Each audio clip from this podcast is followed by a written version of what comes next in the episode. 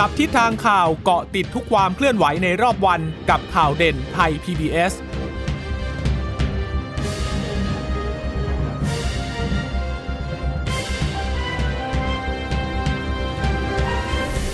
สวัสดีค่ะ สวัสดีค่ะต้อนรับคุณผู้ฟังสู่ข่าวเด่นไทย PBS นะคะ เราพบกันเป็นประจำทุกวันจันทร์ถึงศุกร์บ่ายๆแบบนี้ค่ะ มาอัปเดตข้อมูลข่าวสารที่เกิดขึ้นในรอบวันนะคะ กับดิฉันจีราชาตาเอี่ยมรัศมีและคุณพึ่งนภาคล่องพยาบาลค่ะ ค่ะ สวัสดีคุณผู้ฟังทุกท่านนะคะ ที่รับฟังเราอยู่ผ่านทางสถานีวิทยุที่เชื่อมโยงสัญญาณจากไทย PBS นะคะ สัปดาห์นี้ก็เจอกันน้อยหน่อยนะคะ เพราะว่ามีวันหยุดนะคะตะเริกเอ่อเมื่อวานเราก็ไม่ได้เจอกันเดี๋ยววันพรุ่งนี้เนี่ยก็ไม่ได้เจอกันนะคะไม่เป็นไรค่ะ ก็ยังเจอเอ่อวันนี้แล้วก็วันพฤหัสแล้วก็วันศุกร์นะคะ เรื่องของโควิด -19 อุ้มมีมีหลายประเด็นมากเลย ดูเหมือนจะถึงแม้ว่าปกติแล้วเนี่ย ถ้าสบคจะแถลง ก็จะมีรายละเอียดยิบๆย่อยๆ ให้เราได้ได้ได้ได้ตามใช่ไหมเพราะวันไหนไม่มีสบคแถลงเนี่ยก็ไม่ค่อยมี แต่ว่าวันนี้ปรากฏว่าค่อนข้างจะมีเยอะทีเดียวนะคะ ไม่ว่าจะเป็นเรื่องของออตรวจแอนติเจนเทสผลเป็นบวกมาแล้ว แล้วยังไงต่อ มีคำถามตามมามากมายโดยเฉพาะคนที่ซื้อไปตรวจเอง แล้วผลเป็นบวกต่อแล้วยังไงโทรไป 1330 ที่เอ่ทางกรมการแพทย์บอกไว้ มันก็ดูเหมือนก็จะจบแค่นั้นค่ะ ก็คือว่าแล้วจะให้ยังไงให้ไป home isolation ต่อหรือจะยังไง ก็ไม่ได้มีการตอบรับออกมาได้อย่างเอ่อาจจะไม่ได้ทันท่วงทีอาจจะไม่ได้ทันใจผู้ป่วยหรือผู้ที่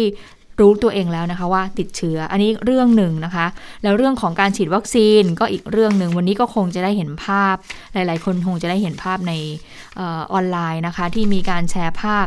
ที่ศูนย์วัคซีนกลางบาง ดิฉันพูดถูกไหมศูนย์ฉีดวัคซีนกลางบางซื่อเนี่ยนะคะปรากฏว่าโอ้คนวันนี้รอ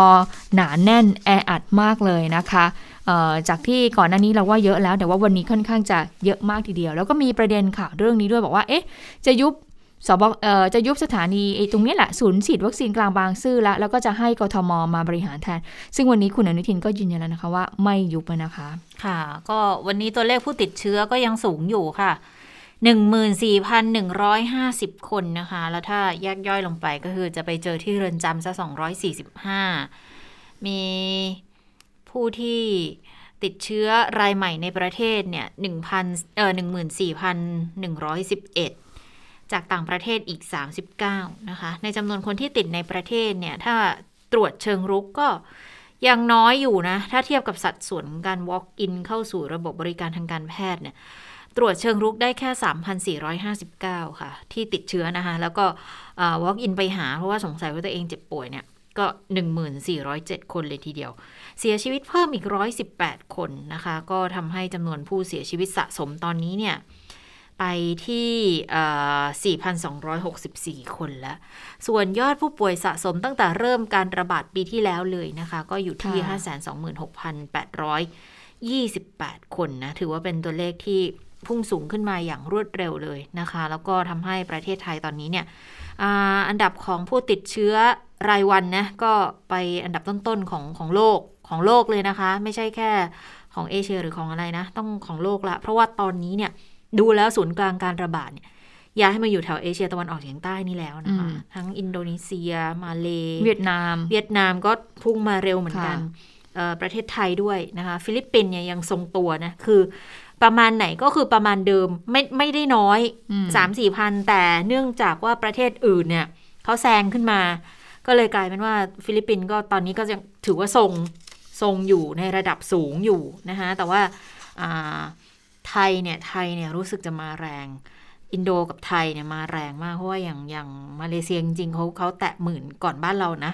ค่ะแต่ว่ากลายเป็นว่าหลังๆเนี่ยของเราหมื่นหมื่นเยอะกว่าเขาอะค่ะ ก็เป็นสถานการณ์ที่น่ากังวล เพราะว่ามันมันเป็นการมาถึงของเดลต้าที่ระบาดเร็วมากจริง ๆ เร็วกว่าที่มีการคาดการณ์คือตอนนี้ดูเหมือนจะคุมไม่อยู่แล้ว เพราะว่า กรุงเทพปริมณฑลกลายเป็นว่าตอนนี้ถ้าดูสัดส่วนเนี่ยน้อยกว่าต่างจังหวัดรวมๆกันแล้วอะนะคะ ซึ่งอืมไม่ใช่แนวโน้มที่ดีเลย คือถ้าเกิดว่าจำกัดอยู่เฉพาะกรุงเทพปริมณฑลเนี่ยยังมองได้ว่าถ้าเร่งอัดวัคซีนไปแถวพื้นที่กรุงเทพปริมณฑลเนี่ยอืมน่าจะดึงตัวเลขลงไปได้ แต่ปรากฏวัคซีนก็ไม่ได้มาตามนัด ก็ยังถึงที่มีฉีดไปแล้วเนี่ยก็ก็รับมือกับตัวกลายพันธุ์ได้ไม่ดีซะอีกนะคะก็เลยค่ะกลายเป็นว่า เออเคราะห์ซ้ำกรรมซัดหรือเปล่าไม่รู้เหมือนกัน หรือว่าเป็นเป็นความล้มเหลวของบริหารของระบบบริหารจัดการ อันนี้เราไม่ไม่ทราบว่าจะไปมองในจุดไหนกัน ว่าจะเป็นสาเหตุที่คือเหมือนกับว่ามันมันมันมาผสมกันหมดขณะนี้นะคะ ถ้าเกิดทางโหราศาสตร์ก็บอกอ่าพระศุกร์เข้าพระเสาร์แทรกหรือเปล่ามันมารวมๆกันหมดเลยนะขณะนี้นะอืมแต่ว่าอ่าถ้าพระศุกร์เศร้าเอ่อเข้าพระเสาร์แทรกแล้วมาอะไรที่มันเกิดขึ้นกับประชาชนก็ไม่ค่อยดีเลยไม่ดีนะในสถานการณ์อย่างนี้นะคะ ทีนี้ขอรายละเอียดลงไปนิดนึงถึงแม้ว่าสบคไม่ได้แถลงแต่ว่าจะเอ่อดูในเขาก็สิ่งมีที่สรุปมาให้นะคะสิ่งที่ทางสบคสรุปมาให้ในศูนย์ข้อมูลโควิด -19 ที่บอกว่าผู้ค่ะเสียชีวิตเนี่ยเอ่อเสียชีวิต118 คนใช่ไหมคะ ก็ปรากฏว่ากรุงเทพมหานครก็เยอะที่สุด 40 คน รองลงมาก็จังหวัดนนทบุรี 20 คนนะคะอนอกนั้นก็นครปฐม 9 คน ประทุมธานี 3 คน สมุทรสาคร 1 คน สมุทรปราการ 1 คนนะคะโรคประจำตัวก็ยังเป็นความดันโลหิตสูง เบาหวาน ไขมันในเลือดสูง โรคอ้วน โรคหลอดเลือดสมองนะคะ วันนี้ผู้เสียชีวิต เป็นชาย 64 คน หญิง 54 คนนะคะ ค่ากลางอายุ 64 ปี น้อยที่สุดของการเสียชีวิตคือ 25 ปีค่ะอืมส่วนสูงที่สุดก็คือ 96 ปีนะคะ แล้วก็มีผู้เสียชีวิตที่บ้าน1คนด้วยนะคะอ่าแล้วก็พบเชื้อหลังเสียชีวิตเอ่อหนึ่งคนอยู่ที่จังหวัดประทุมธานีอะอันนี้ก็เป็นเอ่อข้อมูลในเรื่องของเออผู้เสียชีวิตนะคะ ปัจจัยเสี่ยงต่อการติดเชื้อโควิด -19 ก็มาจากเรื่องนี้แหละคนในครอบครัว แล้วคนอื่นๆ ร่วมงานลูกค้าต่างๆ เป็นต้นนะคะ ค่ะนี่ถึงถึงเป็นคำเตือนที่พยายามพูดกันว่าช่วงเนี้ย หลีกเลี่ยงไปเลยเรื่องของการเลี้ยงกินเลี้ยงกันที่บ้าน สังสรรค์กันที่บ้านหรือว่าแต่ก็ยังมีครอบครัวให้มากินกันให้อะไรได้อย่างเงี้ยนะหรือว่าเพื่อนเพื่อนกันมารับประทานอาหารที่บ้านคือ คือ ดีที่สุดคือเลี่ยงไปเลยค่ะ เพราะเราไม่รู้ว่าคนที่เขามาที่บ้านเราหรือว่าเราไปที่บ้านเขาอะเราผ่านจุดไหนอะไรยังไงมาบ้างรับเชื้อมาตอนไหนก็ไม่รู้ตัวเลย บางคนหนึ่งขั้นบอกว่า ตัวเองก็อยู่กับบ้านอะไม่ได้ไปไหนมาไหนเลยชพบเจอผู้คนก็แค่คนที่เอาอาหารมาส่งให้ แต่ก็กลายเป็นว่าอยู่ๆพบเชื้อขึ้นมา อันนี้ก็ไม่รู้ละน้ำเอ่อมืดแปดด้านเหมือนกันว่าตัวเองติดเชื้อมาจากไหนเนี่ย คือตอนนี้เชื้อมันลงไปสู่ชุมชนแล้วอย่างแท้จริงมันเป็นการกระจายการระบาดที่แบบเอ่อไม่สามารถไปชี้ชัดได้แล้วว่าคลัสเตอร์นู้นคลัสเตอร์นี้นะ คือตอนนี้มันกระจายไปทั่วนะคะ ดังนั้นทางที่ดีที่สุดก็คือ เว้นไปก่อนนะอาจจะเหงาเหงากันนิดนึงแหละหลังเหงากันทุกคนนะตอนเนี้ยนะคะคนที่ต้องอยู่คนเดียวพยายามมาทั้งหมด คือ ตอนนี้เนี่ยยังมีความกังวลอยู่ด้วยนะสำหรับคนที่บางทียังต้องมาทำงานนะคะ เพราะกลายเป็นว่าตอนนี้เนี่ย ตัวเองก็พยายามดูแลตัวเองเป็นอย่างดีเนาะแล้วก็พยายามไม่ออกไปไหน แต่กลายเป็นว่าถ้าเกิดที่ทำงาน มีใครที่อาจจะไปสุ่มเสี่ยงติดเชื้อมาเนี่ยแล้วทำให้เกิดความเสี่ยงกับคนอื่นอีกเนี่ยมันจะกลายเป็นว่าความพยายามที่ผ่านมาของเราทุกคน ก็อาจจะสูญเปล่าไปแต่แบบมันก็โทษใครไม่ได้จริง ๆ นะ เพราะสถานการณ์ณขนาดนี้คือ มันไปกันเยอะจริงๆอะค่ะ คือออืมคือเราไม่รู้แล้วว่าเชื้อมันมาทางไหน ก็ทุกคนก็คงพยายามป้องกันตัวเองให้ดีที่สุด ดิฉันไม่เชื่อนะ ว่าการที่ติดเชื้อเยอะเนี่ยมันมาจากความหละหลวมความไม่มีวินัยของประชาชนอันนี้ขอบอกเลยว่าส่วนตัวไม่เชื่อ เพราะว่าไปที่ไหนก็เห็นทุกคนพยายามที่จะป้องกันตัวเองให้ดีที่สุดแหละอืมเพียงแต่ว่าบางทีก็อาจจะมีบ้างที่ชะล่าใจเล็ก ๆ น้อยๆ แล้วมันกลายเป็นช่องโหว่ที่ทำให้ติดเชื้อได้แต่ ด้วยความที่เชื้อกระจายไปเยอะ ด้วยความที่เราอาจจะได้รับวัคซีนยังไม่ทันต่อสถานการณ์นะคะมันก็เลยมีความเสี่ยงที่เพิ่มมากขึ้น ทีนี้ในสิ่งที่ทำได้เนี่ยตอนนี้ก็ต้องพยายามเข้าระบบแบบ เป็นกักกันตัวเองให้ได้มากที่สุด ไม่ว่าจะเป็นของศูนย์กักกัน community isolation หรือว่า home isolation นะ แล้วตอนนี้เนี่ยพอมีเจ้าเครื่อง rapid antigen test kit มาแล้วเนี่ย ก็ก็เป็นเป็นการประเมินกันว่าน่าจะทำให้ตัวเลขผู้ติดเชื้อยิ่งเพิ่มขึ้นหรือเปล่า เพราะว่าตอนนี้มันเริ่มมีขายตามตลาดแล้วใช่ไหมคะค่ะดังนั้นคนก็จะตรวจได้ง่ายขึ้นไง นี่ค่ะก็จะรู้ตัวเองแล้วว่าติดหรือไม่ติดยังไง แต่ประเด็นคือบางทีเนี่ย ติดแล้วแล้วบ้านไม่สะดวกไงอืมที่จะทำเป็นโฮมไอโซเลชันทำยังไงอะ่ะอืมก็อยากไปสุดคอยเพราะบางที ห่วงคนที่บ้านว่าจะติดไปด้วยหรือเปล่าอืมก็กลายเป็นเรื่องยากอีกอะที่จะเข้าถึงศูนย์พักคอยเหล่านี้ค่ะ เรื่องนี้ฉันแยกเป็น 2 ประเด็นเอ่อสองประเด็นนะคะ ประเด็นแรกก็คือว่าเอ่อกรณีที่บางที่บางจุดหน่วยบริการสุขภาพเนี่ยเขาตรวจแอนติเจนเทสใช่ไหมคะอืมอันให้กับประชาชนอันนี้เรื่องหนึ่งใช่ไหมคะค่ะกับประชาชนเนี่ยซื้อเองไปตรวจที่ซื้อเองบ้านอีกเรื่องหนึ่งซึ่งไอ้หน่วยบริการสุขภาพต่างๆ ที่เขาจัดให้อะเขามีการตรวจแอนติเจนเทสให้ก็จริง แต่ปรากฏว่าพอตรวจผลเป็นลบโอเค ผลเป็นลบก็ไม่เป็นไรใช่ไหมคะก็คืออะกลับบ้านไปอะดูแลตัวเองเยอะๆนะคะ ถ้าเกิดผลเป็นบวกล่ะคะ คนที่ผลเป็นบวกปรากฏว่าไงเขาก็ต้องไปวิ่งหาที่ตรวจ RT-PCR เพื่อยืนยันอีกครั้งหนึ่ง เพื่อที่จะเขาเข้าสู่ระบบโรงพยาบาลสนาม หรือว่าศูนย์พักคอยตามที่ต่างๆนะคะ เพราะว่าทางกระทรวงสาธารณสุขเนี่ยเขามีการวางแนวทางไว้เลยว่า ถ้าตรวจแอนติเจนเทสนี้แล้วนะ จะต้องไปตรวจ RT-PCR ซ้ำอีกครั้งนะคะ อันนี้คือปัญหาเรื่องหนึ่ง ซึ่งปัญหาเรื่องนี้เนี่ยทาง แพทย์ชนบทเข้ามาได้มาลงพื้นที่กรุงเทพแล้วเขาก็ได้สะท้อนให้ฟังว่าจริงๆเนี่ยกรุงเทพเนี่ยเป็นเมืองที่ดูพัฒนานะแต่ทำไมมีการปฏิเสธไม่ตรวจ RT-PCR ให้กับให้กับผู้ป่วยให้กับผู้ที่ติดเชื้อตรงส่วนนี้ ก็มีการพูดเหมือนกันว่าเอ๊ะควรจะปรับนะก็ควรจะตรวจให้กับเขาเลย ไม่ควรที่จะปฏิเสธนะคะ อีกกรณีหนึ่งอย่างที่บอกก็คือว่า อย่างสมมติดิฉันซื้อมาตรวจเอง ปรากฏว่าอ้าวติดขึ้นมาพอติดขึ้นมาแล้วยังไง คนเราพอรู้ว่าเราติดเราก็กังวลใช่ไหมคะคุณชะตา เราก็อยากเข้าสู่ระบบอะปรากฏว่าเอ๊ะจะทำยังไงจะไปหาที่ตรวจ RT-PCR พูดเลยว่ายากมาก ๆ เลยนะ ในการตรวจ RT-PCR เอ่อถ้าคนไม่มีสตางค์อาจจะยาก ถ้าคนมีสตางค์หน่อยโอเค อาจจะไปตรวจได้ตามโรงพยาบาลต่างๆ ที่เขาเปิดเปิดเปิดให้ตรวจยางจมูก ตรวจ RT-PCR อยู่นะคะก็ตกประมาณ 2,500-3,000 ตรงนี้แล้วค่ะ ที่จะแบบตรวจที่จะเสียตังค์แต่คุณผู้ชมคุณผู้ฟังคะ แล้วโอ้จะให้มาเสียตังค์ที 2,500 แต่ว่าครอบครัวหนึ่งเนี่ยเขาบางทีเนี่ยเขาก็แบบติดเชื้อกันแบบมี 10 คนติดกัน 8 คนอย่างเงี้ยมันก็เป็นค่าใช้จ่ายเยอะอยู่เหมือนกันนะคะ ทีนี้ปรากฏว่าอะเหมือนกับกทมทิบดีกรมการแพทย์กระทรวงสุขเขาก็เขาเอามาบอกแล้วบอกว่าอะโอเค ไอ้หน่วยบริการที่เปิดเนี่ยที่รับตรวจ antigen test เนี่ยต่อไปนี้นะถ้าตรวจปุ๊บนะ ถ้าเกิดใครเป็นผลเป็นบวกปุ๊บนะ ก็ตรวจตรงจุดนั้นเลย RT-PCR ตรงนั้นเลย ก็จะได้รู้เลย และหลังจากนั้นก็ส่งต่อไปยัง home isolation หรือว่าจะไป community isolation ต่อไป อันนี้โอเค ในระบบของที่หน่วยบริการสุขภาพที่เขาจัดให้นะคะ แล้วแต่ประชาชนล่ะคะ ประชาชนเขาก็บอกมาเหมือนกันอธิบดีกรมการแพทย์ก็ดูเหมือนปลดล็อกแล้วบอกว่าอะโอเค ถ้าใครรู้ว่าตรวจให้แจ้งมานะที่หมายเลข 1330 ไม่จำเป็นต้องมี RT-PCR ก่อนก็ได้แต่ว่าให้เข้าสู่ระบบก่อน และหลังจากเข้าสู่ระบบแล้วเนี่ยเดี๋ยวค่อยไปตรวจ RT-PCR ซ้ำกันอีกทีหนึ่ง แต่ทีนี้มันมีทางมันก็มีผลมันมันมีมันมีเรื่องของการปฏิบัติว่าทำได้จริงหรือเปล่าเนี่ยนะคะ อันนี้อันนี้คือสิ่งที่เราเนี่ยสะท้อนให้กับคุณผู้ฟังไป เพราะว่าเมื่อวานนี้เนี่ยได้พูดคุยกับน้องคนหนึ่งเขาบอกว่า นี่แหละค่ะเขาก็มีเอ่อคนแถวบ้านเขาว่าติดเชื้อ ก็ซื้อมาตรวจเองคุณเจษตา ปรากฏว่าก็พยายามจะโทรทุกหมายเลขเลยอืมทั้ง1330หมายเลขอะไรก็ตามที่เขาจะพยายามเอาตัวของเขาและคนในครอบครัวของเขาเนี่ยเข้าสู่ระบบติดต่อไม่ได้เลยค่ะ พยายามยังไงก็พยายามไม่ได้นะคะอะแต่ว่าอันนี้ก็เลยมาเล่าสู่กันฟัง แต่ว่าอีกที่หนึ่งค่ะ ที่ศูนย์ราชการแจ้งวัฒนะอันนี้เนี่ยเอ่อ รู้สึกคุณหมอรองเลขาธิการสปสช จะลงพื้นที่มา2-3วันแล้วนะคะ ร่วมกับมหาวิทยาลัยมหิดล ในการที่ตรวจ antigen test พอตรวจเสร็จนะคะ แล้วก็ใครมีผลเป็นบวกให้ยาเลยค่ะ อันนี้ถือว่าเป็นเรื่องดีมากก็คือว่าให้ยาฟาวิพิราเวียร์ด้วยนะ ให้ไปดูแลตัวเองที่บ้านขณะที่เรื่องนี้เนี่ยค่ะเรื่องของการตรวจ antigen test เนี่ยมันมีปัญหายังไงปลดล็อกยังไงผู้สื่อข่าวเราก็ไปสอบถามด้วยนะคะ ไปฟังว่าทางรองเลขาธิการสปสชนั้นตอบยังไงค่ะ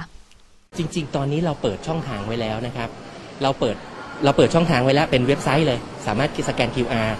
ไม่ว่าท่านจะมีผลบวกนะฮะท่านไปตรวจท่านมาตรวจที่ที่เชิงลุก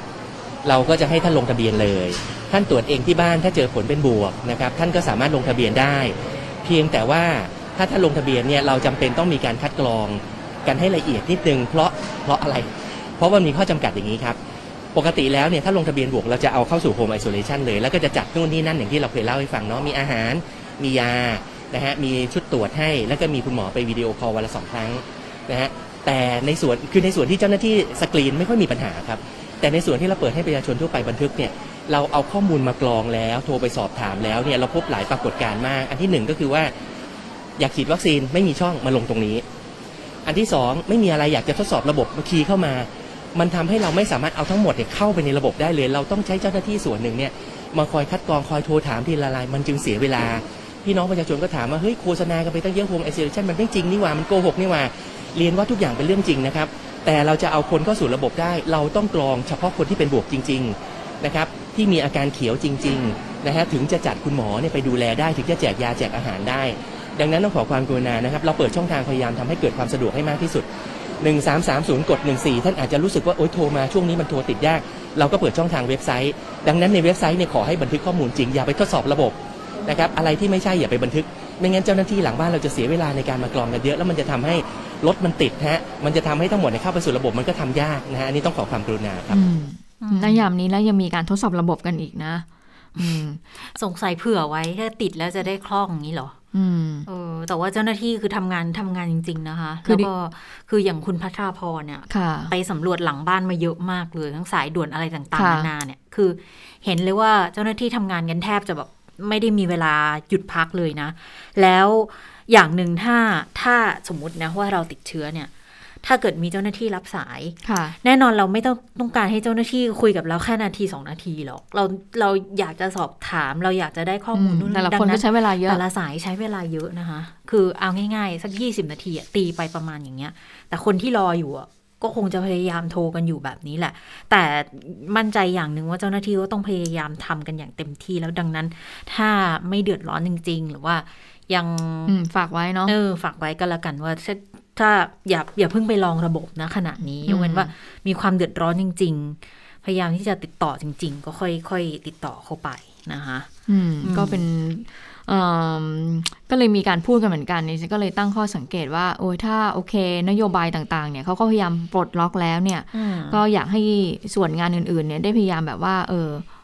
ปลดล็อกด้วยเพื่อนะเพื่อให้ทุกอย่างนั้นมันโฟล์ที่สุดเนี่ยนะคะ เพื่อค่ะที่เอ่อจริงๆเนี่ยต้องบอกว่าเป็นการทำงานที่แข่งกับเวลาเหมือนกันนะคะ คุณชะตาอืมแล้วก็มีเดิมพันเนี่ยคือชีวิตของคน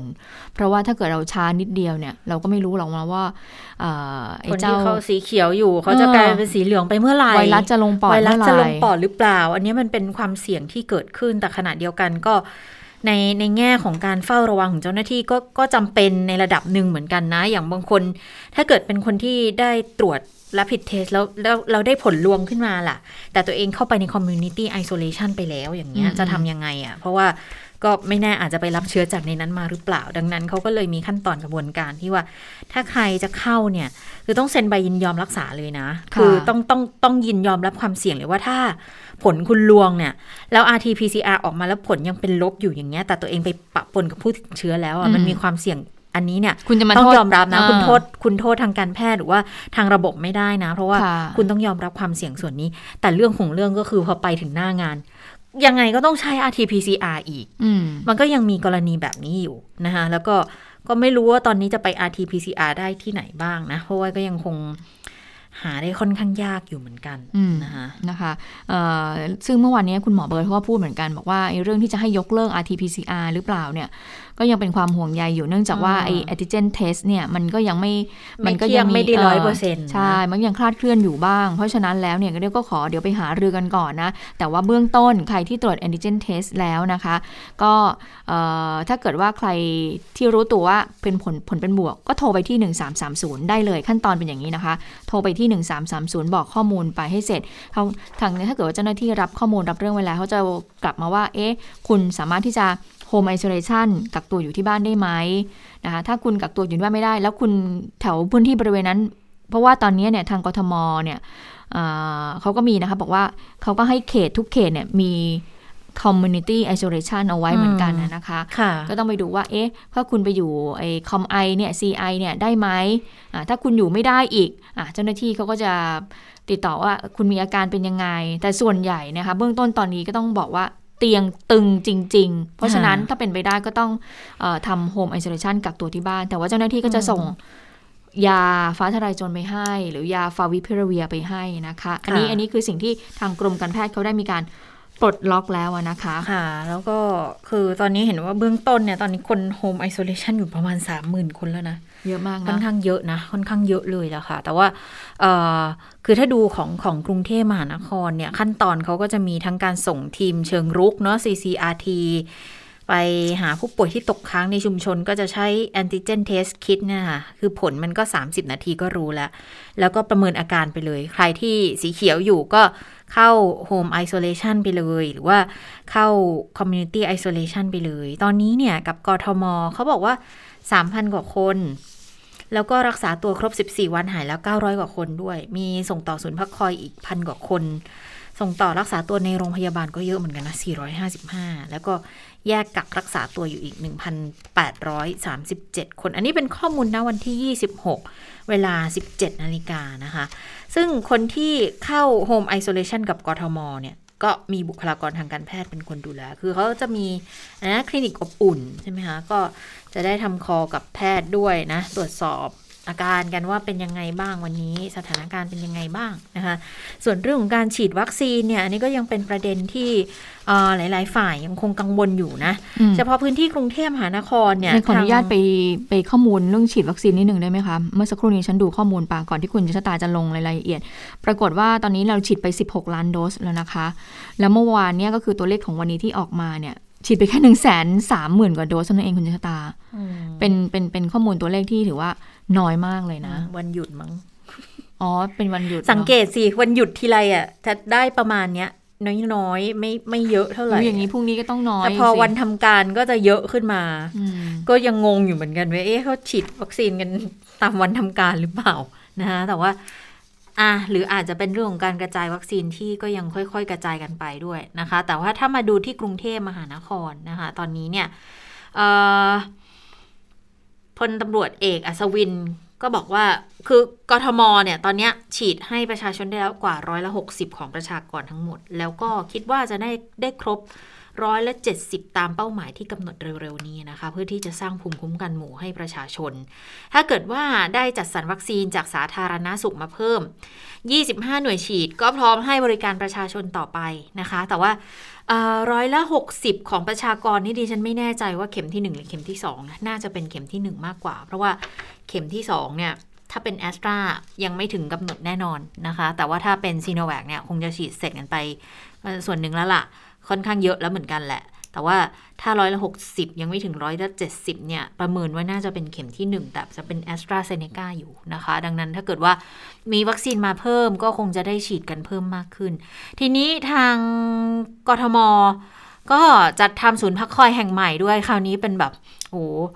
มาแบบเก๋เลยแหละอืมใช้ตู้รถไฟค่ะ รถไฟตู้นอนก็เราเคยเห็นแบบนี้ที่อินเดียนะอืมอินเดียใช้ใช้ใช้เอ่อโมเดลนี้มาก่อนนะคะ ของเราก็เริ่มมีแล้วอ่าใช้ตู้นอน 15 โบกี้ โบกี้หนึ่งอะเขาจะได้ 16 เตียง ก็จะรองรับผู้ป่วยได้ประมาณ 240 เตียงเลย แต่ทีเนี้ยก็ต้องปรับสภาพในโบกี้ให้เหมาะค่ะ เพราะว่าเอ่อปกติเนี่ยเขาจะเป็นเตียงนอน2ชั้นนะลดชั้น2 ก็จะให้เหลือชั้นเดียว แล้วต้องติดมุ้งลวดตรงหน้าต่างหรือติดระบบน้ำระบบไฟทำห้องนงห้องน้ำอะไรด้วย เพื่อให้เพียงพอต่อจำนวนผู้ป่วย แล้วเห็นว่าน่าจะมีการเอารถรถรถสุขาของกทมไปไปแบ่งเบาด้วยอีกส่วนหนึ่งนะคะคาดว่าเบื้องต้นน่าจะรับผู้ป่วยได้ประมาณวันที่ 30 กรกฎาคม นี่ก็เป็นอีกหนึ่งความพยายามที่จะ หาเตียงเพิ่มมากขึ้นแหละขยายเตียงไว้เรื่อยๆนะคะ เพราะว่าตอนนี้เนี่ยสิ่งที่ทำได้มันก็อยู่ประมาณอย่างนี้นะ ส่วนในเรื่องของออสิ่งที่มีการตั้งคำถามกันมาตลอด ว่าทำไมศูนย์ฉีดอื่นในพื้นที่กทม บางทีฉีดฉีดหยุดหยุดมีวัคซีนมาถึงฉีดเพิ่ม แต่จะมีอยู่จุดหนึ่งฉีดได้ตลอดฉีดได้วันละเยอะๆ แล้วฉีดได้จนประชาชนไปกองกันอยู่เยอะขนาดนี้ก็คือที่สถานีกลางบางซื่อนะคะก็เลยมีคำถามมาว่า เอ๊ะทำไมเป็นอย่างนั้นล่ะ ถ้าเกิดแออัดขนาดนั้นจะกลายเป็นคลัสเตอร์หรือเปล่าค่ะเลยเมื่อวานก็มีการพูดมาเหมือนกันบอกว่า เอ๊ะหรือเขาอาจจะหยุดเพื่อที่จะปรับที่สถานีกลางบางซื่อนี้ก่อนเพื่อลดความแออัดด้วย จะให้เป็นลักษณะของการลงทะเบียนผ่านทางอ่าค่ายมือถือทั้งหมดด้วยเนี่ยค่ะก็เดี๋ยวรอเคาะให้ชัดเจนบ่ายวันนี้แหละว่าจะออกมาแบบไหนแต่เบื้องต้นคาดว่าน่าจะให้ลงทะเบียนผ่านค่ายมือถือแล้วแหละนะแต่ว่าเรื่องจะยุบเนี่ย คุณอนุทินก็ชัดเจนแล้วบอกไม่ยุบหรอก แต่คงต้องหาลือปรับแผนปฏิบัติกันไปฟังเสียงคุณอนุทินกันค่ะผมไม่ได้เป็นไปตามพาดหัวข่าวหรอกครับโอ้โหพาดหัวแรงเหลือเกินยุบสถานที่ข้างบางซื่อมันยุบได้ยังไงอะวันหนึ่งเมื่อวานก็เกินล้านคนไปแล้วนะไม่ต้องกังวลครับ เราทำสิ่งที่ดี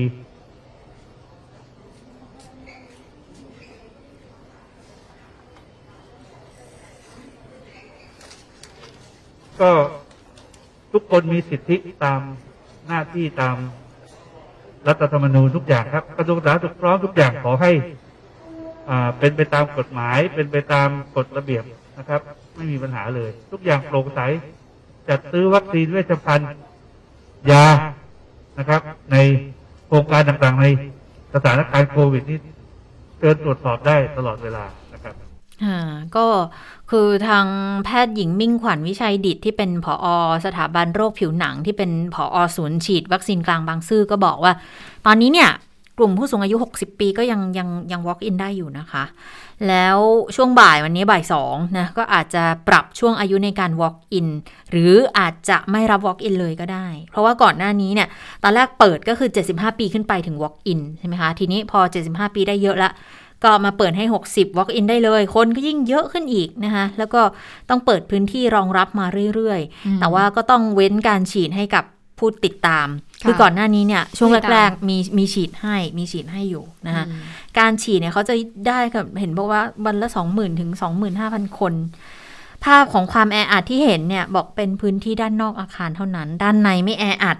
ก็ด้านนอกนี่แหละที่ทำให้เกิดความกังวลกันนะเนาะว่า มันจะกลายเป็นคลัสเตอร์หรือเปล่า เพราะว่าปัญหาอย่างหนึ่งคืออย่างนี้คุณผู้ฟัง พอประชาชนเห็นว่าจุดไหนมีวัคซีนเนี่ยก็จะพุ่งไปตรงจุดนั้นกันเยอะนะคะอย่างสถานีกลางบางซื่อเนี่ยที่ทราบมาก็คือบอกว่าบางทีมีการเหมารถมาจากต่างจังหวัด จังหวัดข้างเคียงอะเอามาฉีดตรงจุดนี้ด้วยไง เพราะว่าในพื้นที่เขาก็อาจจะยังกระจายได้ไม่ทั่วถึงเพียงพอแล้ว แล้ว ในต่างจังหวัดเขาก็ต้องลงทะเบียนด้วยใช่ไหมเขายังไม่มีรับ walk in แบบนี้ไง ตรงนี้ก็คนอยากฉีดอะก็มา walk in มันมันมันสะดวกกว่าตอบโจทย์กว่าในหลาย ๆ ทางลงทะเบียนอาจจะลำบากกับตัวเองกับ อาจจะไม่ต้องขอความช่วยเหลือจากคนอื่นให้มาช่วยให้ แล้วก็ตัวเราเองก็ไม่ทราบว่าจะต้องตรวจสอบอะไรยังไงด้วย ดังนั้นการมา walk in มันมันตอบโจทย์ที่สุดไง ก็เลยกลายเป็นว่าเห็นภาพคนมาเยอะ ๆ ขนาดเนี้ยแต่จริง ๆ ในพื้นที่กทมนะคุณผู้ฟังถ้าไป สำรวจดีๆนะคะ ตรวจสอบดีๆเนี่ย มีสองสามจุดอยู่เหมือนกันนะ ที่ยังคงเปิด walk in อยู่ SCB เนี่ยอ่าธนาคารไทยพินเนตสำนักงานใหญ่รัชโยธินเนี่ยนะคะ ก็ยังเปิด walk in อยู่นะ ตั้งแต่ 60 ปีขึ้นไป walk in ได้เลย แต่ไม่ไม่แน่ใจว่าจะต้องเป็นคนที่อยู่ในพื้นที่กรุงเทพมหานครหรือเปล่า ดังนั้นตรงนั้นก็จะไม่ค่อยแออัดเท่าไหร่บางทีพารากอนเนี่ย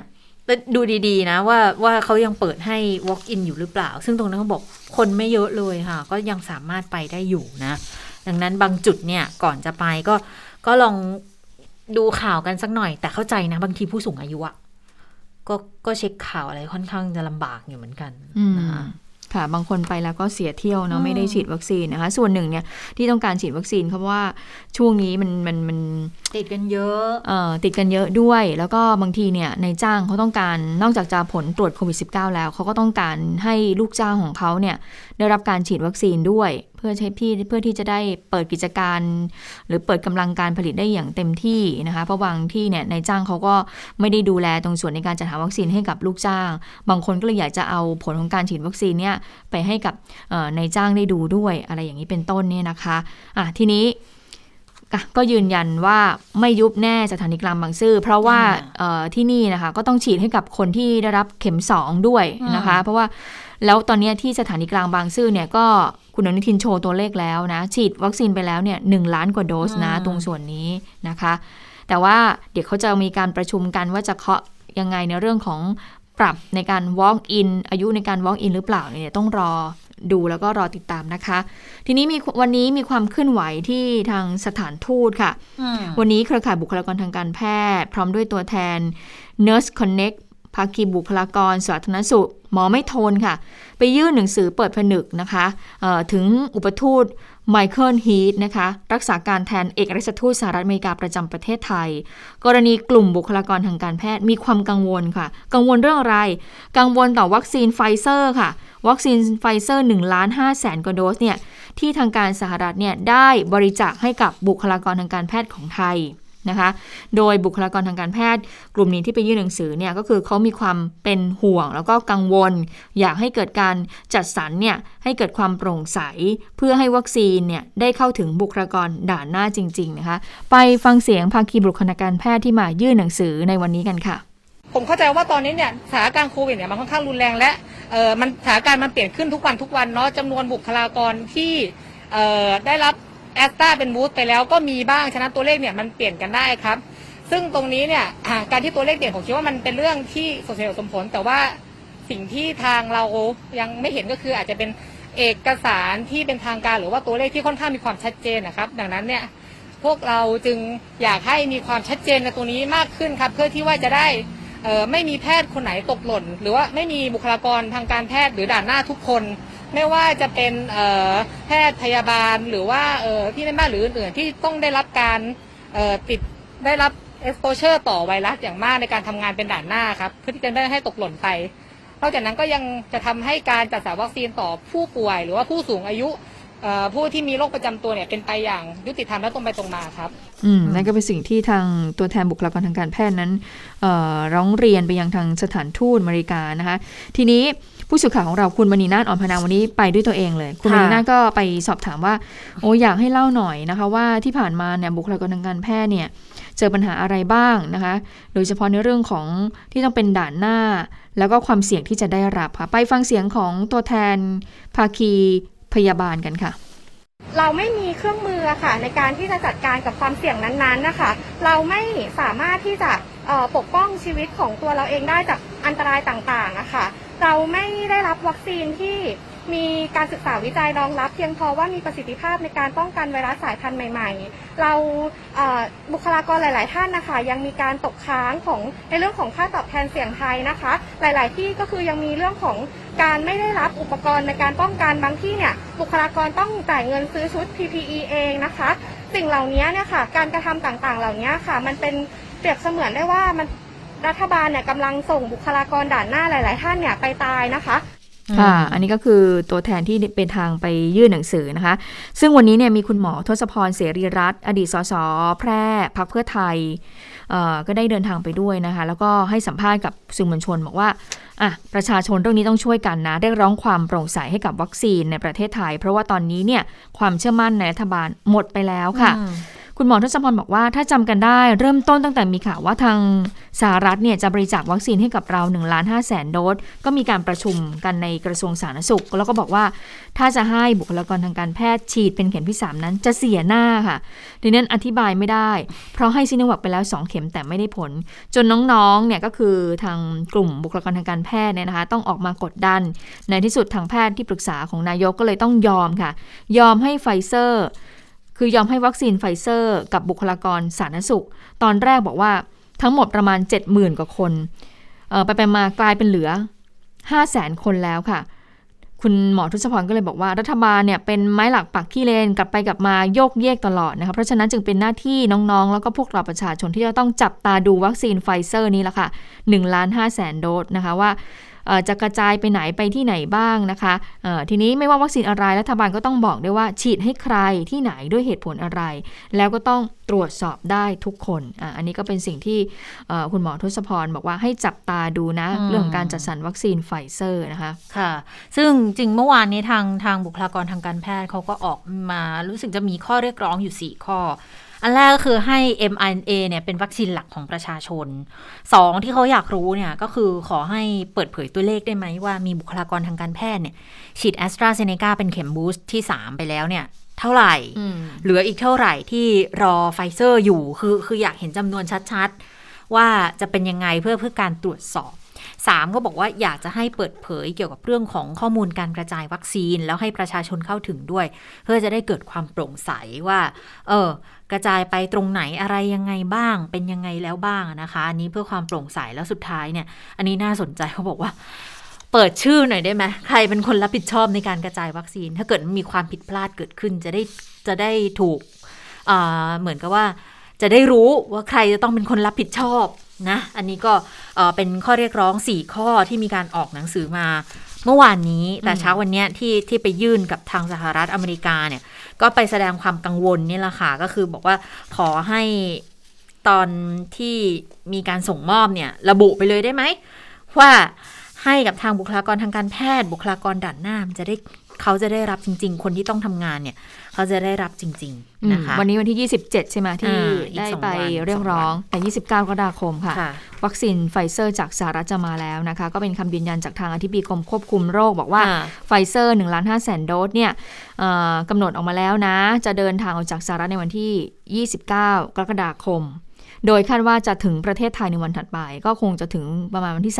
30เอ่อคุณหมอก็บอกว่าเบื้องต้นเนี่ย ก็ทราบว่ามีการตรวจสอบคุณภาพของวัคซีนล็อตดังกล่าวมาแล้ว เมื่อมาถึงเนี่ยก็คงจะต้องตรวจสอบเอกสารต่างๆ ให้ครบถ้วน ก่อนที่จะกระจายลงพื้นที่ต่อไป แล้วก็อย่างที่ทราบค่ะวัคซีนไฟเซอร์เนี่ยเป็นการใช้เทคโนโลยี mRNA ใช่ไหมคะ เพราะฉะนั้นค่ะต้องเก็บไว้ในอุณหภูมิที่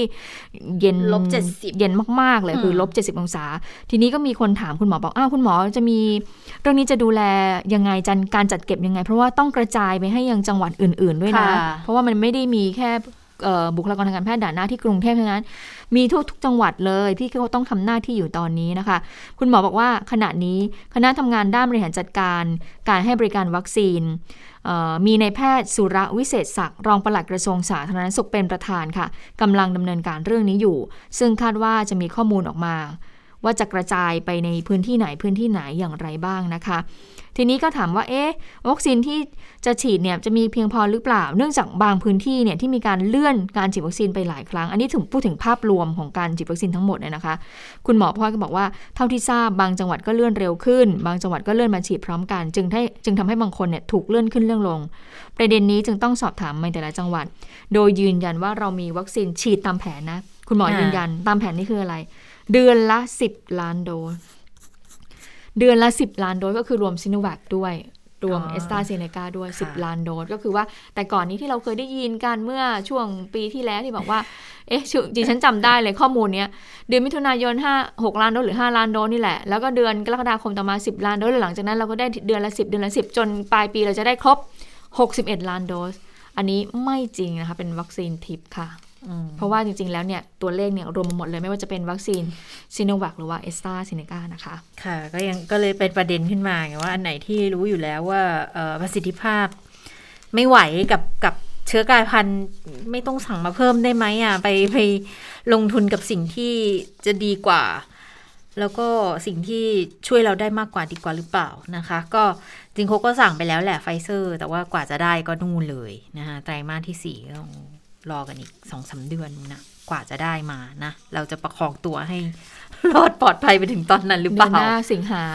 สิงหากันยากันยาอีก2เดือนค่ะ โมเดอร์นาจะมาละไม่ไม่ชัวร์ด้วยว่าจะได้จริงหรือเปล่า โมเดอร์นาเนี่ยนะเออมาแต่ว่าได้เท่าไหร่ไงอ๋อสั่งไปสมมุติอะตัดของของกาชาติไปล้านหนึ่งเหลือจะได้สี่ล้าน แล้วสี่ล้านเนี่ยจะเหมือนกับที่เขาบอกกันหรือเปล่าว่า มาเดือนละล้านหรือเปล่า อืม หรืออาจจะไม่ถึง เพราะคือว่าจริง ๆ ช่วงเวลาตั้งแต่อะไรนะ ตุลาไปอืมจนถึงมีนาหกห้าหกเดือนสี่ล้าน อาจจะเดือนละห้าแสนหรือเปล่าอืมอันนี้จ่ายตังค์ด้วยนะ ค่ะ แต่ดิฉันคิดว่าขนาดวัคซีนไฟเซอร์เนี่ยยังมีการจับจองยังมีคนแบบหมายเหมาะหมายจ้องอืมอะไรอย่างนี้เลยนะคะเออใช่ไหมเพราะฉะนั้นอย่างก่อนอันนี้ที่จำกันได้ที่อะไรนะใครนะคะ ของกองทัพบกใช่ไหมที่เขาเหมือนทำหนังสือขอแล้วสุดท้ายก็บอกว่าการเป็นการทำโดยพลการ ไม่ได้มีไม่ได้ผ่านจากการลงนาม เพราะฉะนั้นถือว่าค่ะยังไม่ได้ขอนะ อันนั้นเขาก็เคยขอวัคซีนไฟเซอร์ใช่ไหมยังถูกใช่แบบว่าโมเดอร์นาของโมเดอร์นาของโมเดอร์นาหรือไฟเซอร์โมเดอร์นาของโมเดอร์นาค่ะอ๋อเพราะฉะนั้นเนี่ยไอ้สี่ล้านโดสเนี่ยนะมันจะถึงหรือถึงถึงประชาชนที่จองหรือเปล่า เพราะว่าตอนนี้มีบางโรงพยาบาลเขาก็ออกมาเออบอกแล้วนะบอกว่าที่คุณจองไปเนี่ยไม่ได้นะคะ เพราะว่าวัคซีนของเราเนี่ยไม่ได้ตามนั้น เพราะฉะนั้นเราก็ยินดีที่จะคืนเงินให้ อันนี้มีบางโรงพยาบาลออกมาบอกแล้วนะ อืม ลุ้นกันต่อไปค่ะ ใครที่จองไว้แล้วนะคะ หรือว่า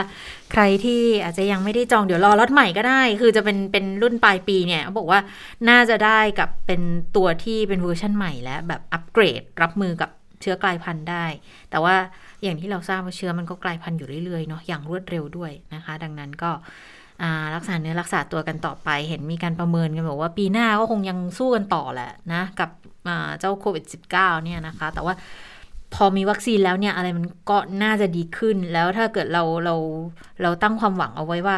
สักปลายปีเนี้ยวัคซีนที่จะมามากขึ้นเนี่ยฉีดกันได้ดีมากขึ้นเนี่ยก็น่าจะช่วยให้สถานการณ์มันดีขึ้นหรือเปล่านะคะ แต่ก็จะมีอยู่กลุ่มหนึ่งบางทีเขาอาจจะไม่ไหวแล้วไปจนถึงปลายปีนี้เขาก็อาจจะไม่ไหวแล้วนะ กับแม่ค้าพ่อค้าหรือว่าขนส่งมวลชนต่างๆนะตอนนี้ปัญหาค่อนข้างเยอะเหมือนกัน เพราะว่าล็อกดาวน์ปุ๊บเนี่ยคนก็เดินทางน้อย เงินไม่ค่อยมีก็ใช้บริการรถแท็กซี่กันน้อย ตอนนี้เนี่ยเขามีอยู่ 300 คันเลยนะคะ เขาไปจอดประท้วงกันหน้ากระทรวงการคลัง เขาจอดมาตั้งแต่วันอาทิตย์แล้วคุณผู้ฟัง ขอเยียวยาเขาหน่อยเถอะเขาไม่ได้รับการเยียวยาอะไรเลยนะคะ มีข้อเรียกร้องอยู่ 7 ข้อด้วยกันส่งไปถึงนายกรัฐมนตรี ทางแกนนำกลุ่มผู้ขับแท็กซี่ค่ะ เขาก็เปิดเผยบอกว่าที่เอามาจอดที่กระทรวงการคลังเนี่ย คือต้องการแสดงเชิงสัญญลักษณ์ ขอให้ช่วยเหลือเยียวยาหน่อย คนขับแท็กซี่เกือบ 20,000 คนค่ะได้รับความเดือดร้อนมากเขาไม่มีไรายได้เลย เพราะว่าประชาชนส่วนใหญ่ก็ทำงานอยู่กับบ้าน แต่ภาระรายจ่ายเนี่ยก็ยังเพิ่มมากขึ้น คือเขาไม่ได้รับการเยียวยา เพราะว่าเขาไม่มีประกันสังคม ไม่มีเจ้านายที่จะคอยช่วยเหลือด้วย ซึ่งถ้าเกิดว่า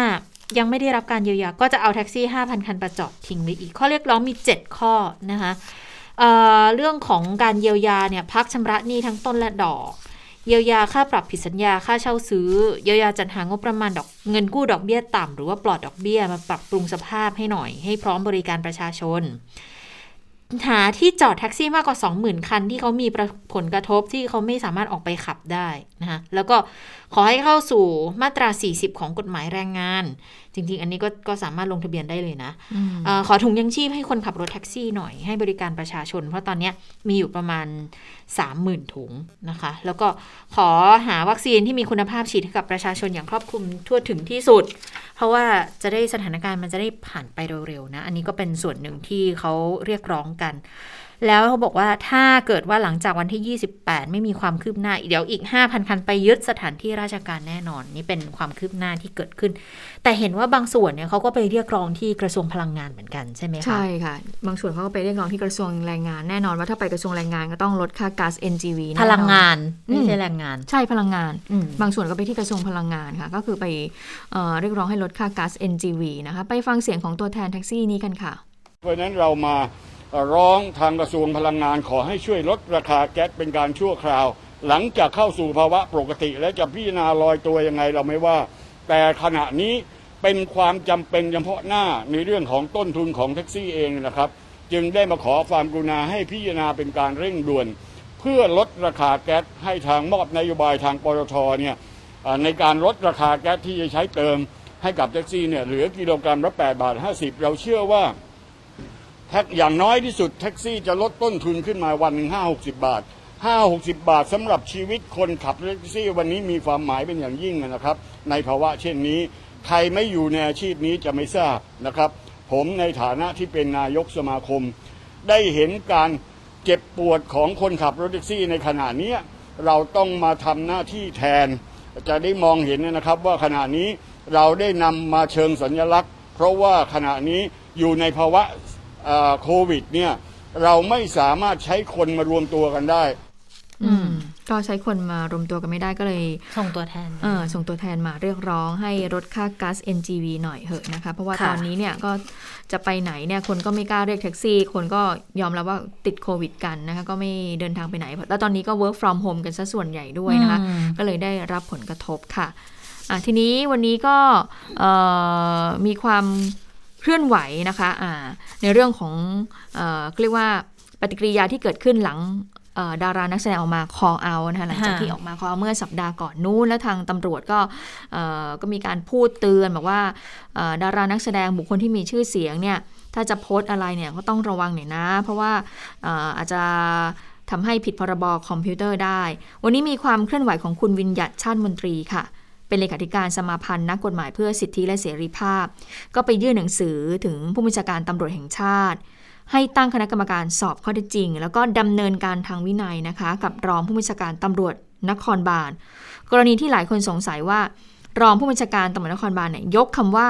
รัฐบาลฆาตกร แล้วก็ตัวยกตัวอย่างข้อความอื่น ตามที่ปรากฏเป็นข่าวออกมา ในเรื่องของการห้ามประชาชนดาราคอเอานี่แหละค่ะ ก็เลยบอกว่าอยากให้ยื่นสอบตำรวจท่านนี้หน่อยนะคะ ไปฟังเสียงทนายวินยัตชาติมนตรีกันค่ะ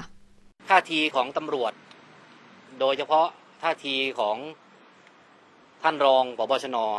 ซึ่งเราเป็นที่ทราบกันดีอยู่แล้วว่า ท่านได้ออกมาให้สัมภาษณ์ต่อสื่อมวลชน หลายสำนักหลายแขนงว่า การออกมาแสดงความคิดเห็น หรือ call out ของดารานักร้อง ผู้มีชื่อเสียงในสังคม ว่าเป็นความผิด แต่พฤติการของท่านล่าสุดก็คือ ท่านได้ยกตัวอย่างประโยคสามประโยค ที่บอกว่าเป็นความผิด ซึ่งการทำลักษณะอย่างนี้เราเห็นว่าอาจจะเป็นการขู่จะดำเนินคดีกับประชาชนนะครับ และทำให้ประชาชนหวาดกลัวหรือตกใจ ที่สำคัญคือประชาชนเกิดความสับสนในการใช้ชีวิตใช้เสรีภาพของพวกเขา เพราะสิ่งที่ประชาชนพูดหรือดาราเหล่านั้นพูดเนี่ยนะครับ คือเรื่องราวที่เกิดขึ้นจริงในสังคม และเป็นการสะท้อนความคิดเห็นที่อยากจะให้ประชาชน หรือผู้ได้รับผลกระทบ รวมถึงตัวพวกเขาเองเนี่ยได้รับสิ่งดีๆ ให้สมและให้คุ้มค่ากับเงินภาษีที่เก็บและงบประมาณแผ่นดินที่ใช้ไปต่างๆ มากมาย อืมนะคะคุณวิญญัติก็มายื่นหนังสือถึงผู้บัญชาการตำรวจแห่งชาติ เพื่อที่จะให้ตั้งคณะกรรมการสอบสวนวินัย รองผู้บัญชาการตำรวจนครบาลนะคะ ทีนี้คุณวิญญัติก็บอกอีกว่าเออก็ต้องแสดงความชื่นชม ขอขอบคุณดารานักแสดงคนที่มีชื่อเสียงต่างๆ ที่ออกมาสะท้อนความคิดเห็นนะเออพวกท่านเนี่ยถือว่าเป็นบุคคลที่มีความกล้าหาญหากตำรวจยังยืนยันที่จะดำเนินคดีกับพวกท่าน ในฐานะที่เป็นสมาพันธ์นักกฎหมายเพื่อสิทธิและเสรีภาพทำคดีการเมือง สิทธิเสรีภาพแล้วก็สิทธิมนุษยชนมาร่วม 10 ปี ขอเป็นอาสาเลยนะบอกเลยบอกว่าอืมขอเป็นอาสาที่จะช่วยพวกท่านเพื่อปกป้องสิทธิของประชาชนต่อไป แล้วก็ทิ้งท้ายบอกว่าฝากไปถึงบุคคลที่มีตำแหน่งทางการเมืองต่างๆ ทั้งหลายด้วยนะคะตำแหน่งจากทำเนียบบุคคลที่อ้างอิงว่า เป็นคำสั่งแต่งตั้งจากทำเนียบนะคะที่มาแจ้งความดำเนินคดีกับบุคคลหลายคนเนี่ยทำให้ประชาชนเดือดร้อน ขอเรียกร้องให้แสดงหนังสือหลักฐานให้ชัดเจนค่ะ เพื่อให้ประชาชนนั้นจะได้หายสงสัยค่ะ ค่ะแล้วค่ะ มาติดตามสถานการณ์ในต่างประเทศกันบ้าง คุณสวรักษ์สวัสดีค่ะ สวัสดีค่ะ คุณผู้ฟังสวัสดีทั้งสองท่านค่ะ สวัสดีค่ะค่ะอ่าวันนี้มีหลายเรื่องที่น่าสนใจเกี่ยวกับเรื่องของวัคซีนโควิด -19 นะคะค่ะเป็นเรื่องของการฉีดวัคซีนแบบผสม ซึ่งตอนนี้มีหลายประเทศที่เขาเริ่มทดสอบแล้วนะคะ เพราะว่ามันมีการระบาดของไวรัสกลายพันธุ์ ก็เชื่อว่าการนำสูตรผสมวัคซีนเนี่ยมันน่าจะช่วยทำให้ประสิทธิภาพมาดีขึ้น ซึ่งผลการศึกษาล่าสุดค่ะ เป็นของออสำนักควบคุมนะคะเป็นหน่วยงานที่ดูแลเรื่องการควบคุมโรคระบาดของเกาหลีใต้ชื่อ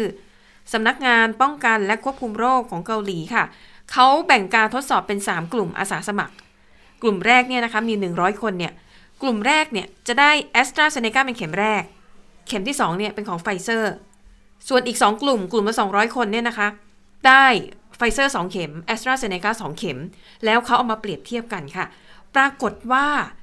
กลุ่มที่ได้รับแอสตราเข็ม1ไฟเซอร์เข็ม2เนี่ยนะคะเขาบอกว่าภูมิคุ้มกันของร่างกายอะมันเพิ่มสูงกว่าคนที่ได้รับแอสตราเซเนกาทั้ง2เข็ม 6 เท่า แต่ว่าถ้าเทียบกับคนที่ได้รับไฟเซอร์2เข็ม ภูมิออกมาเท่ากันนะคะเขาบอกว่าซึ่งผลที่ออกมาเนี่ยมันสอดคล้องกับผลการศึกษาในประเทศอังกฤษ เมื่อเดือนที่แล้วเขาก็ทดสอบในลักษณะนี้เหมือนกัน แต่ว่าอังกฤษเนี่ยคือทดสอบสลับเข็ม 1 กับเข็ม2นะคะคือกลุ่มหนึ่งเนี่ยแอสตราเข็ม1ไฟเซอร์เข็ม 2 อีกกลุ่มหนึ่งไฟเซอร์เข็ม1แอสตราเข็ม2นะคะแล้วเขาพบว่าการฉีดไฟแอสตราเซเนกาเป็นเข็มแรกเนี่ยให้ผลดีกว่านะคะซึ่งผลการทดสอบจากหลาย ๆ ประเทศที่ได้มาเนี่ยนะคะมันจะช่วยเป็นข้อมูลสำหรับรัฐบาลหรือว่าหน่วยงานด้านสาธารณาสุขของหลาย ๆ ประเทศ ที่อาจจะขาดแคลนเรื่องวัคซีนหรืออาจจะรู้สึกว่า การระบาดเนี่ยมันแพร่เร็วมากขึ้น อาจจะต้องมีการปรับสูตรการฉีดวัคซีนเพื่อให้ประสิทธิภาพดีขึ้นอยู่ในภูมิคุ้มกันอยู่ได้นานขึ้นนะคะ อันนี้จึงเป็นที่มาของผลการศึกษาต่างๆ แต่ว่าในส่วนของเกาหลีใต้เนี่ยนะคะเขาก็ทดสอบประเด็นนี้เหมือนกันว่า แล้วประสิทธิภาพในการต้านทานเชื้อไวรัสกลายพันธุ์เป็นอย่างไร อันนี้น่าสนใจ ทั้ง 3 กลุ่มเนี่ยผลออกมาใกล้เคียงกันหมดไม่ได้แตกต่างมากนะคะ สายพันธุ์อัลฟาคือที่พบครั้งแรกในอังกฤษ ปรากฏว่าการต้านทานเนี่ย ดีเป็นปกติประสิทธิภาพไม่ลดลง แต่ว่าเมื่อไปเจอกับไวรัสกลายพันธุ์ สายพันธุ์เบต้าแกมมาและเดลต้าเบต้านี่ครั้งแรกในแอฟริกาใต้ เดลต้าพบครั้งแรกในบราซิล แล้วก็ขออภัยไม่ใช่เบต้าเนี่ยครั้งแรกแอฟริกาใต้นะคะ แกมมาพบครั้งแรกในบราซิล และเดลต้าพบครั้งแรกในอินเดีย ปรากฏว่า พอเจอ3สายพันธุ์นี้เข้าไปทุกกลุ่มที่ฉีดวัคซีนนะ ทั้งแบบสลับและไม่สลับ ปรากฏว่าประสิทธิภาพมันลดลงหมดเลยนะคะอืมลดลง 2.5 ถึง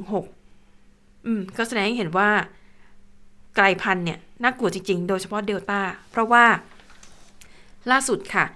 มีนักจุล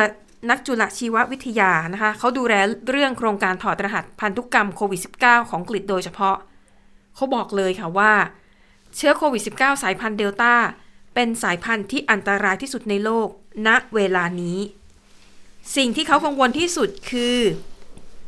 มีการระบาดของสายพันธุ์เดลต้าในประเทศที่ยังไม่ได้ฉีดให้กับประชาชนในสัดส่วนที่มากเพียงพอ เพราะเดลต้าพิสูจน์ให้เห็นแล้วนะคะว่าระบาดจากคนสู่คนง่ายมากทำให้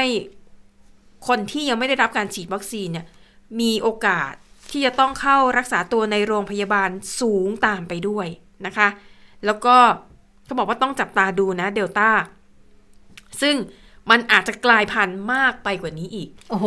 แล้วมันจะที่ยังไม่พอใจอีกใช่ไหม เราเคยได้ยินเดลต้าพลัสแล้วใช่ไหม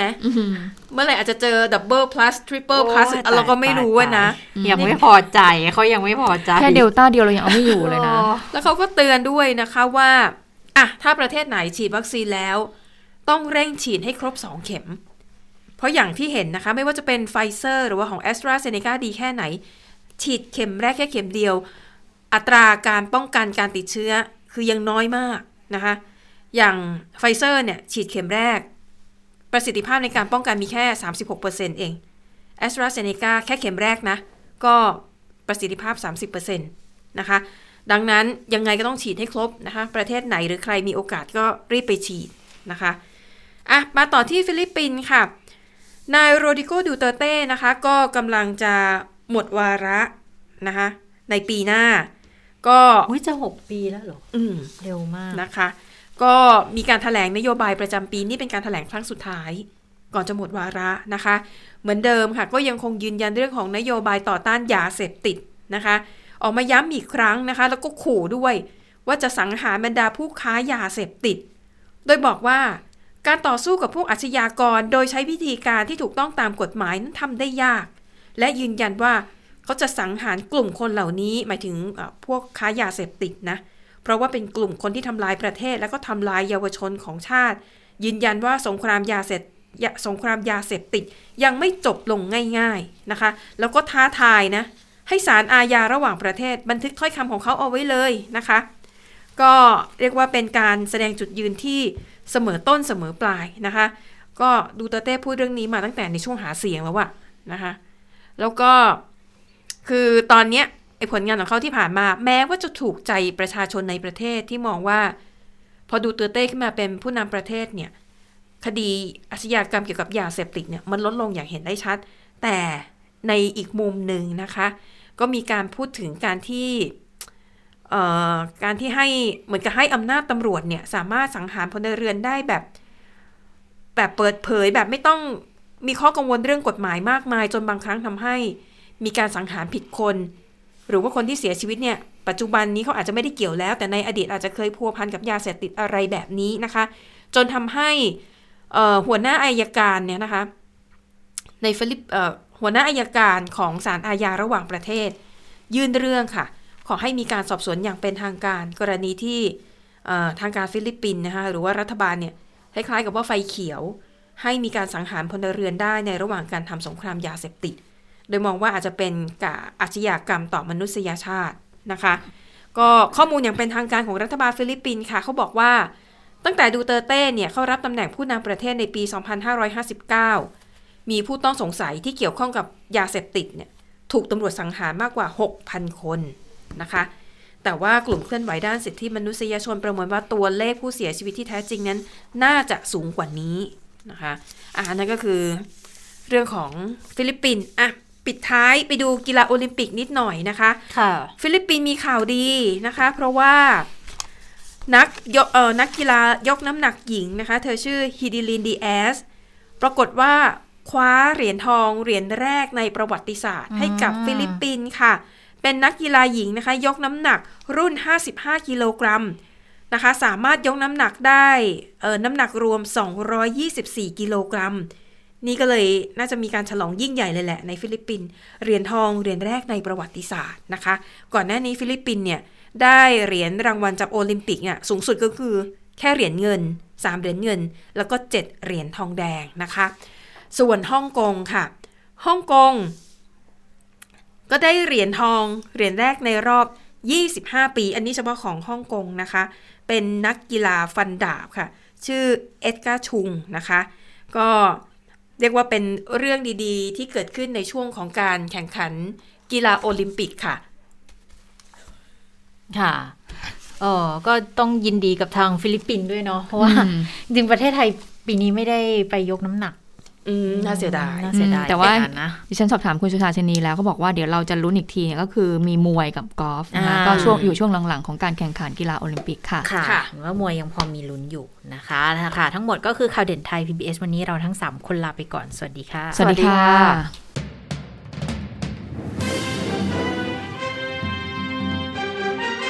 ติดตามข่าวเด่นไทย PBS ได้ทุกวันจันทร์ถึงศุกร์เวลา 15 นาฬิกา ทางไทย PBS Radio